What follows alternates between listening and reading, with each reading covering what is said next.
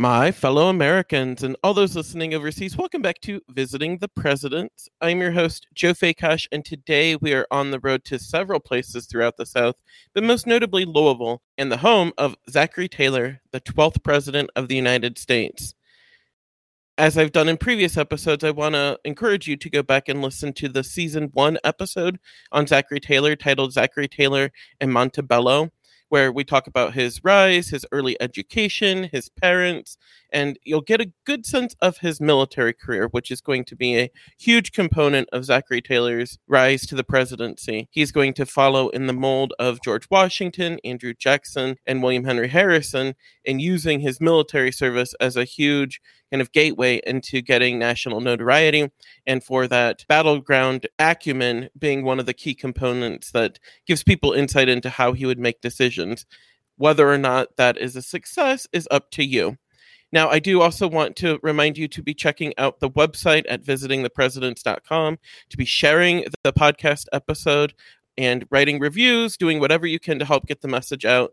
As I've said in previous episodes, there's been a lot of uptick in terms of the number of people coming to the sites and getting information from it, which I think can only really help, right? Like the more we're learning about these men and their homes, their birthplaces, and next season when we talk about grave sites and down the road museums, you know, this can be a real learning tool. And so anything you can do to help me in building that resource is very well appreciated. You can also be donating to the podcast. Any of the money donated is going to help the website, help the podcast hosting, as well as future trips, books, that kind of thing. And I am certainly very grateful for all who have already supported and those who are looking to make contributions.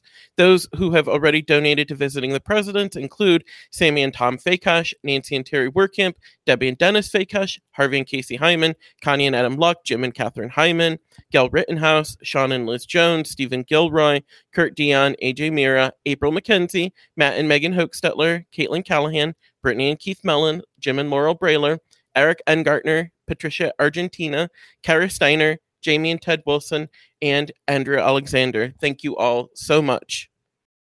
Now, when we had talked about Zachary Taylor in our season one episode, I talked about how up until Donald Trump, Zachary Taylor was our only president with absolutely no political experience or office prior to being elected. In Zachary's case, he had a 40 year long military career, rising from first lieutenant and ending as major general. And he would serve in the War of 1812, the Black Hawk War, Seminole Wars, and then, of course, culminates in the Mexican American War, where he earned his most notoriety. He also was always moving from place to place, which we'll be talking about in looking at three of his homes. But he'll live in Kentucky, Memphis, New Orleans, Natchez, Vincennes, Minneapolis, Wisconsin, Tampa, and then Fort Jesup, Arkansas. Zachary was known for being improvisational and instinctive on the battlefield, and that he took more risks than any of the other military officials. But he's also seen as having really engendered a lot of loyalty from his soldiers and is noted for being loyal himself. Of course, Zachary's biggest exposure will come in the Mexican American War, where he's dispatched by President James Polk to the Rio Grande in 1846 opposite of Matamoros, which is where my ancestors are from. My grandmother was born in Matamoros. And it's going to be Zachary's soldiers who are advanced upon to begin the conflict. Taylor will advance to Palo Alto and Resaca de la Palma, earning him a promotion to Major General. Taylor will then force the surrender of General Pedro de Ampudia at Monterrey, and demonstrates his decency and what he thought the United States Army should stand for when he agreed to humane terms, including letting the Mexicans keep their weapons and agreeing that he would not pursue them for at least two months. When President Polk gets word of this, and this gives you another insight into our feature from last week, he's going to strip Taylor of his soldiers. Of course, that's only going to incense Zachary, who nevertheless will vow to remain and do my duty no matter the circumstances. So, a very noble position that he took there. Taylor will then start taking communications from Washington as suggestions rather than orders, and he'll take his remaining soldiers to Buena Vista. And despite taunting from Santa Anna, he'll stun the Mexicans who will suffer three times the casualties of the American soldiers. Taylor will be shot at twice with one of those shots grazing his upper arm and another hitting a button. It's going to be here where Taylor earned my favorite presidential nickname, Old Rough and Ready, and that will be the legacy that will be set from that point forward. Now, when we talked about Zachary, we again mentioned how much he moves around the country, but he always has his heart with his lovely wife, Margaret. Cue the oh. Margaret or Peggy Mackall Smith was born in Calvert County, Maryland in 1788 to Walter and Ann Smith. Walter was a wealthy planter and raised his daughter in finery and wealth. She was described as slender and friendly and was introduced to Lieutenant Zachary Taylor in 1809 while he visited her sister. And we've heard that from other presidents as well, when I think of John Quincy Adams and John Adams, in fact. Peggy prayed daily for her husband to be safe and promised God that she would give up all the pleasures of society if her husband returned from the war alive. Peggy dreaded when Zachary will then try to turn into a political career, both for what it would do to their private life together, of which there, of course, had been very little over the years, and then what it might portend for his life and happiness, and knowing that this had not been a job that ended in happiness for too many of our executives. When they do move into the executive mansion, Peggy was nearly an invalid and remained in seclusion in the family quarters, rarely appearing in public outside of weekly trips to St. John's Episcopal with Zachary. And she let her daughter Betty do the entertaining. And if you're hearing a theme, you know, we talked about this with Monroe, we talked about this with Letitia Tyler. And then when we think about future first ladies like Jane Pierce or Ida McKinley, you know, this idea of the job really putting a lot of pressure on both partners and the idea that for Margaret, she had been away from her husband so long. And so it does really add a different dimension to that as well. Peggy was frequently rumored to be in opposition to her husband's career, not all of that unfounded, and that her husband and family were ashamed of her because she was backwoods and boorish. She smoked a pipe, but all of the reports beyond that are that she was just as cultured as any of the other women of the day. And again, we've heard those kinds of insinuations about, for instance, Andrew Jackson's wife, that you know she had been from the backwoods or was somehow less than because of her behavior, and does give you a good sense of just how much more criticism there would have been for the first lady. When Zachary dies suddenly, Margaret will never recover, and she has to be dragged from his cold, dead body as she kept feeling for a pulse and insisting that he would have spoken to her before he passed. Her behavior in his death and funeral will lead to rumors that she had poisoned him, and we'll be talking about that in season three. Look forward to that. Margaret's health will then deteriorate as well, and she'll die in Pascagoula, Mississippi in 1852, just two years after Zachary dies, and she'll be buried right beside him in Louisville. Zachary and Margaret will have four children to live into maturity three daughters and one son, but they will join other presidential couples that we've talked about where they faced loss at some of their babies' early ages. Anne Mackall will marry an army surgeon, and Mary Elizabeth will marry her father's adjutant general and later serve as official hostess while Taylor was president and her mother was ill. Richard or Dick will be educated in Scotland and France before going to Harvard and graduating from Yale. Dick was a military aide to his father during the Mexican American War and then is his private secretary as president. He will later be elected to the state senate in Louisiana and was one of the delegates to consider Louisiana's secession from the United States, which he will be in full support of. Dick will serve in the Confederate Army, rising from colonel to lieutenant general, serving under Stonewall Jackson. He's still going to be fighting in May of 1865 after the war had ended, and is reportedly the last Confederate general to lay down his weapons. His property had been confiscated during the war, and he had no money and will turn to writing books about the Southern cause. Sarah Knox will marry Jefferson Davis. Yes, that Jefferson Davis, the future president of the Confederate States. Zachary forbids his daughter from seeing Jefferson, and maybe he had a good inkling here, mainly wanting his daughters to avoid the hardship of marrying a military man, probably knowing how much time he had spent away from Peggy. And he even will threaten to duel with Jefferson Davis to prevent him from marrying. After they get married, they will visit one of Jefferson's family members in Louisiana, and they both contract malaria. Jefferson Davis, you will know, recovers from that bout, but Sarah will die at just 21 years old, and you can imagine the damage that does to Zachary. Back to his rising career, you might wonder how does he get from the battlefield and all of that notoriety to the White House? And at the 1848 Whig convention in Philadelphia, Taylor will be the perceived frontrunner from the get go, with former Speaker and three time presidential candidate Henry Clay being right, being far behind. Taylor will win the nomination on the fourth ballot, and they will choose a representative from New York, Millard Fillmore, to be nominated as his vice president. The Whig Party platform will emphasize Taylor's heroism and critical thinking on the battlefield.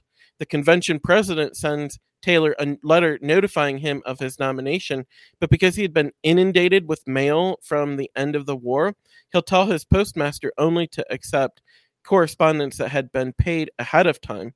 So it will actually take two attempts to tell him he's going to be the nominee for president. In the general election, Zachary Taylor's opponent was Senator Lewis Cass, of Michigan. And like Taylor, Cass's presidency will be a bit of a balancing act for the nominee. Cass would straddle his party's increasingly pro popular sovereignty rhetoric, which is going to again be where they want the people to get to decide in the territories whether they want slavery or not. While Taylor was a slaveholder from the South, both of them will be toeing the line on slavery's expansion. The dominant issue for this election will be the new Wilmot Proviso, which will ban slavery from any land gained during the Mexican American War. And Cass comes out aggressively against that measure, while Taylor will say nothing, like the whole campaign.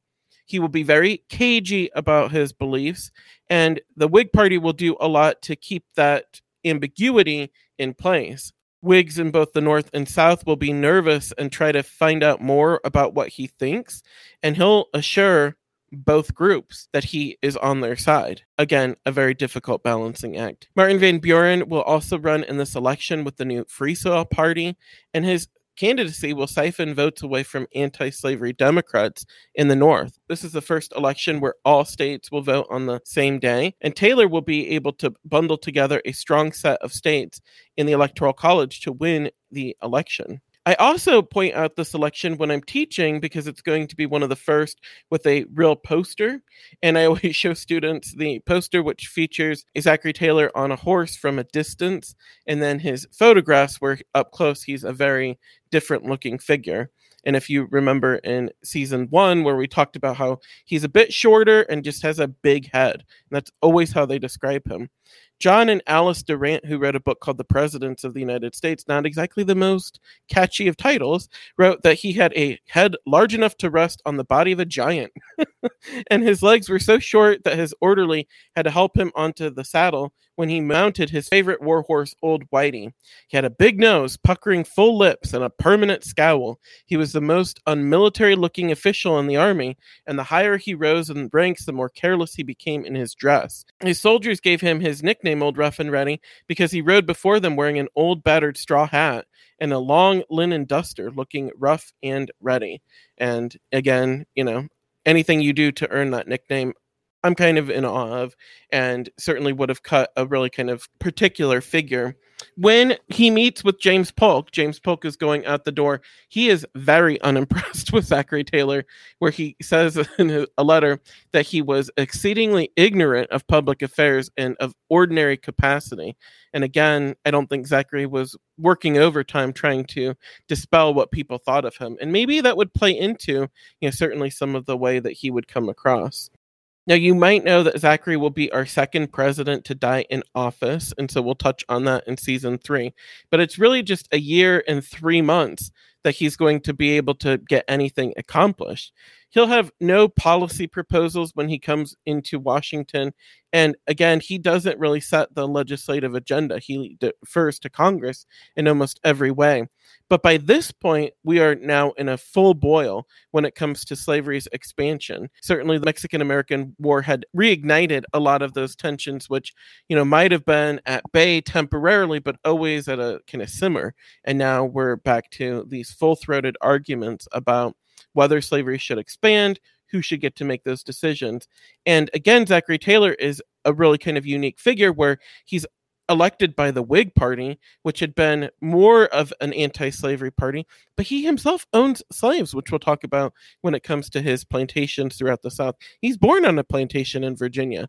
So he doesn't really ever say, like, I'm not like y'all, and he accepts their votes, but then is really going to be out to lunch when it comes to these really delicate decisions that are going to have a huge impact down the road. And if you ask me, you know, we really do bring in Franklin Pierce and James Buchanan for a full dressing down in terms of being out to lunch. And we'll get into that when we talk about them in the next few episodes. But Zachary Taylor also is going to contribute to this real sense of treading water on this topic where, you know, where you would want a president who's going to speak forcefully on the issue. And none of them cover themselves in glory, but that includes Zachary Taylor.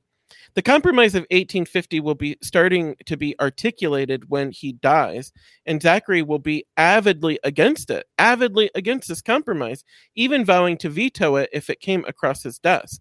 The compromise would have allowed for California to become a state as a free state, but all the other states made from the Mexican cession which are those lands that were ceded by Mexico at the end of the Mexican American War, to be open for popular sovereignty, allowing the settlers in states like my own, Arizona, to be able to decide. One of the controversies behind this notion was that there was no stipulation about how or how often that voting would take place, who would be involved, who would be able to cast that vote, and would that be for always? You know, if they made a decision in 1850 in, say, Utah, would they revisit that every so often? would they be able to overturn it down the road? None of that is spelled out, and purposely so. In addition, the Fugitive Slave Act will go into effect, requiring any runaway slaves to be captured and returned, even in northern states, at a time when we're talking about the Underground Railroad. And the idea that for a lot of people who were on the abolitionist front will be looking to aid those slaves now legislation will be saying you are going to get convicted if you're helping with that. A lot of times it would be looked the other way when that occurred. Finally, they would be abolishing the sale of slaves in Washington, D.C., which again is pretty galling when we think about our nation's capital having people being sold in auction, but that was happening all the way up until this compromise. When it comes to Zachary living in the executive mansion. Like Polk before him, he will bring his own slaves from his plantation and just kind of follow in James Polk's lead on that note. Knowing that visitors to the mansion at that tumultuous time would view Taylor's imported slaves with anger, this president will keep his slaves on the upper levels of the mansion and out of public view. And it is actually very likely that they lived in the attic. And you got to imagine how, again, ungodly that would be in the summers. It is unconscionable to my mind. And again, just really speaks to their mindset at the time. Zachary really didn't think anything of it. He knew it was enough that it would gain a lot of criticism, and probably from his own party, by the way, but it's not going to be enough for him to say, you know, maybe we could do without. Maybe I could actually pay my employees here. Now we turn to the homes. And in Zachary's case, we'll be talking about three different ones, one of which is surviving, and one has a commemoration. The other is completely gone. Zachary and his family had moved to Louisville when he was young, living in a 12 foot square log house on 10,000 acres. Eventually, the cabin would become slave quarters as Zachary's father built a home to appear much like his Virginia home that they had left behind. Zachary and Margaret will be married in that house called Springfield in 1810, but they were moved by the military to far flung locales like Florida, Minnesota, Ohio, and California. Zachary attempted to retire to Springfield in 1815, but eventually will move to Mississippi in 1820. On the National Parks website, they list the Zachary Taylor's house is a two and one half story brick building. The slightly projecting original section dates from around 1790, consisted of two rooms on the first and second floors. Sometime, probably between 1810 and 1829, an extension to the east of the house provided two more rooms on each floor and a broad central stair hall. A two story wooden porch was attached to the rear of the house. Springfield has stayed in private ownership, retaining much of its original shape and condition, though a 1974 tornado will strike nearby and sets any refurbishment efforts back. The owners filled the home with Taylor memorabilia and artifacts from the era, and they opened the house rarely, but did. I do have pictures of it in houses of the presidents. So the previous owners were open to letting people come inside. Again, I don't know how frequently, but then the new owners, it's a private home, and I guess that's their business. Part of the property that had been that 10,000 acres will be used to build the Zachary Taylor National Cemetery, and there will be houses built around the Springfield Plantation House. And Zachary, of course, is buried on that property. In Rodney, Mississippi, the Taylors lived at Cypress Grove Plantation, a 1,900 acre farm where they lived for seven years. The farm was operational with 81 slaves on the property, and the main crops were tobacco, corn, and wheat. But Zachary will let the overseers manage the property and kind of has to look the other way when they go whole hog into cotton, and that will be where he gets a lot of that money. His home will feature a large library running contrary to all the stories of his illiteracy, and then a colonnaded veranda and that's usually how they described it. The home was sometimes called Buena Vista as a tribute to his service in the Mexican American War. After Zachary and then Margaret dies, the land and the slaves were sold, and the home will cave in during the 1920s when the Mississippi River will flood, and that will erode the rest of the property, causing all of it to disappear to the Mississippi River. There's nothing there. The Taylors then moved to Baton Rouge, where they will be right before he gets elected president. They'll live in a four room cottage on the spot where the state capitol now sits. The home was referred to as well as Buena Vista, and he was in Baton Rouge when he'll be drafted to run, somehow reluctantly. There's a marker on the site now which reads Old Rough and Ready, America's 12th president, lived on this site in the home pictured above. He called the cottage Buena Vista after his famous 1847 victory in the Mexican War. The pale horse featured was Taylor's favorite, Whitey. It would later graze on the White House lawn and eventually be buried near his master. There's another marker nearby that says Zachary Taylor, U.S. Army General and 12th President of the United States, known to Americans as Old Rough and Ready, and who lived for a time some 200 yards southwest of this spot. Now, when it comes to visiting, this is going to be the first of several in season two where I just haven't been able to go inside. I haven't been able to stand on the grounds. It kills me. I have to be very clear, but there's only so much I can do. Will I be pulling strings for the rest of my life trying to get inside these homes? You can count on it. But some of them are just out of my league. When I went to California a few weeks ago with Andrew Alexander, we tracked down where the Reagans had lived in Bel Air. I visited where Richard Nixon had lived in San Clemente. And those are just like crazy homes buried behind gated entrances and the uh, odds of me being able to get inside are slim. Does it mean I'll stop completely? No. We'll see what happens. So you'll want to keep updating this page as time goes along and hopefully I'll be able to do this at some point in my life, be able to go inside. I will include photos of the different homes on the website. And again, in Houses of the Presidents, they did get to go inside. And so there are images from in that home when I went to Zachary Taylor's grave, this was the beginning of visiting the president in 2015 at the AP reading, where I wanted to just get away for the evening and track down Zachary Taylor's gravesite. And you could see the home from a distance. I wasn't on this Jag yet, where I had to go to every home and do my selfie in front of it such as it is. But um, I did see it from a distance, and so I do have a picture of that. When friend of the pod, Andrew Alexander, went to Louisville a few weeks ago, he did get a picture in front of it, and so sent me a photo of the signage in front. And so definitely want to track that down and take one of my own. And again, I'll just spend the rest of my life trying to get inside as well. I did also want to be shouting out the Zachary Taylor project, which was created by a Yale student named Cameron Coyle, who had, as a teenager, started a project where he wants to commemorate the life of Zachary Taylor. As you found with this podcast, you know, there are no presidential sites. There's no repository for Zachary Taylor content anywhere in the country, not at his gravesite, not at his birthplace, and certainly not at his home, unfortunately. And so figuring out a way to rectify that. And as Zachary Taylor is like not maybe one of the presidents that most people come like does not come to mind when people think of great presidents or somebody to research more about. And because he served so briefly, you know, maybe they just don't know enough about him.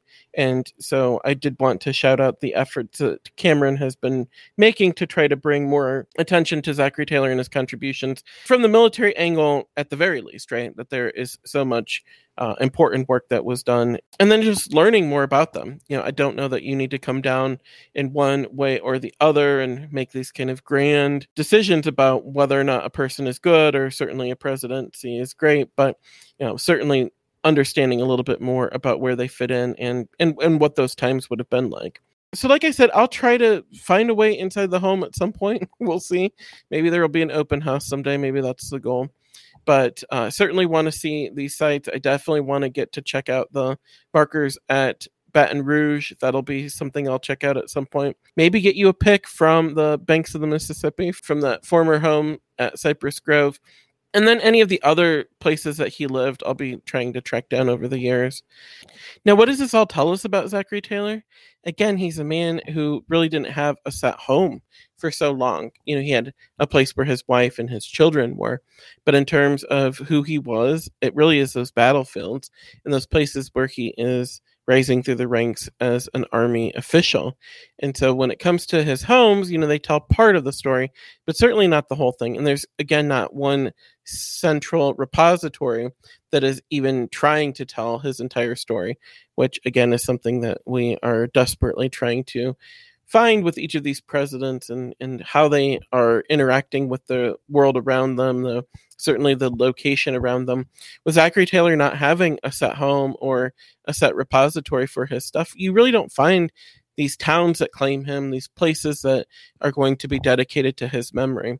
Everything that's associated with him is his service on the battlefield. There's really nothing dedicated to who he was as a president. And so he is unique in that manner.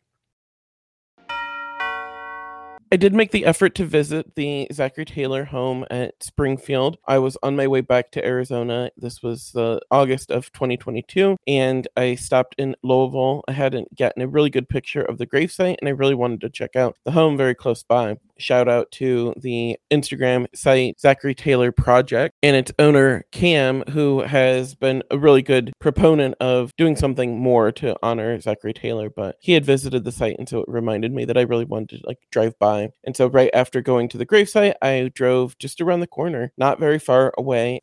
When you pull up to the property, there is a gate that has Springfield and the National Historic Site on it, but the gate is blocking a driveway, and the rest of the house you're able to see from the street. And so I I parked my car, got down. I'm not lingering or anything like that. I just wanted to get out, get a photo of me in front of the sign, you know, my standard photo. And if you look back to what the site had looked like before, I only had a photo that I had found online from the street. And so this was really important to be able to, to give me those same photos of all the different sites. And this was one to check off the list. I didn't really get to see too much. You get the standard issue front of the house pick, but that was about the extent of what we're able to see. I do know that the owners are keeping it updated and doing a really good job by Zachary Taylor, and hopefully someday down the road we'll be able to go inside. But it is really cool that the home is well cared for and that we're able to drive by, get a photo of it. The sign in front reads Colonel Richard Taylor, Virginia, veteran of French and Indian War and the Revolution, built original part of Springfield circa 1790, boyhood home of son Old Rough and Ready Zachary Taylor, 1784 to 1850, veteran of 1812 and Black Hawk Wars, Mexican War hero and 12th U.S. President, 1849 to 1850. Zachary's daughter, Sarah Knox, married Jefferson Davis, future CSA president. Son Richard was Confed general. Now, I also want to check out some of the presidential sites of Zachary Taylor when it comes to his home in Baton Rouge, for instance. There's a marker that I'm going to try and knock out, but this was really cool to be able to check this one off the list. But with that, we will turn our attention to his vice president and successor in Millard Fillmore in his home just outside of Buffalo at Aurora. And just like with Zachary Taylor, he'll have a couple homes, one that is still around, and then one that is, of course, torn down. So you won't want to miss that episode next week. Remember to be checking out the website at visitingthepresidents.com where I have links to readings. And for this week, I, I, definitely want to direct your attention to the enslaved households of Zachary Taylor, as well as some of these other people who've done blog posts or other commemorations of some of the other homes for Zachary Taylor. There's also photographs, and normally I have photographs in front of those homes. I don't have anything to share with you this week, but I have images of those historical places. There's maps, and then, of course, recommended readings for Zachary Taylor. For Taylor, I recommend, and the one that always comes up is Jack Bauer, not that Jack Bauer, but K. Jack Bauer's Zachary Taylor, soldier, planter, statesman of the Old Southwest. John S.D. Eisenhower, who wrote Zachary Taylor. And then the book that I just found in a bookstore not too long ago, Old Rough and Ready, Zachary Taylor, a biography by Silas B. McKinley and Silas Bent. And I really liked it you know, sometimes you get these older books and it's easy to dismiss. We want, you know, the newer interpretations and to kind of look at them and the focus that we get post 1970, 1980. But sometimes it's interesting to read these old narratives and understand how they get set in place and what we understand, what people are bringing to those discussions and how some of those perspectives get really kind of entrenched. And so I definitely recommend checking out books like that from time to time. As always, with season two, I recommend Houses of the Presidents, Homes of the Presidents, and Away from the White House. Unfortunately, Zachary will not get away from the White House in his term. And then William DeGregorio's, The Complete Book of the U.S. Presidents. And I also have been reading from Joshua Kendall's First Dads when it comes to how the presidents behave as parents. Any support you can be providing to help get the word out about the podcast is greatly appreciated. Liking and subscribing, as well as writing a review, please write a review. That would be the best thing possible at this point. And then you can also be donating if you're so inclined. And again, as I'm gearing up for summer 2022, I'm going to blow it out and you'll get to follow all along on the website. And as well, I'll probably do an update on the podcast. As we are getting closer to mid-season, do be thinking of questions that you might want to ask for a question and answer episode. I loved our episode that we had last year, and so hopefully talking about the homes is getting your mind in that direction as well for this year. So be thinking of those, and I'll put out the call here in a few weeks. With that, let's get in our cars, and I look forward to seeing you out there as we continue to visit the presidents. See ya.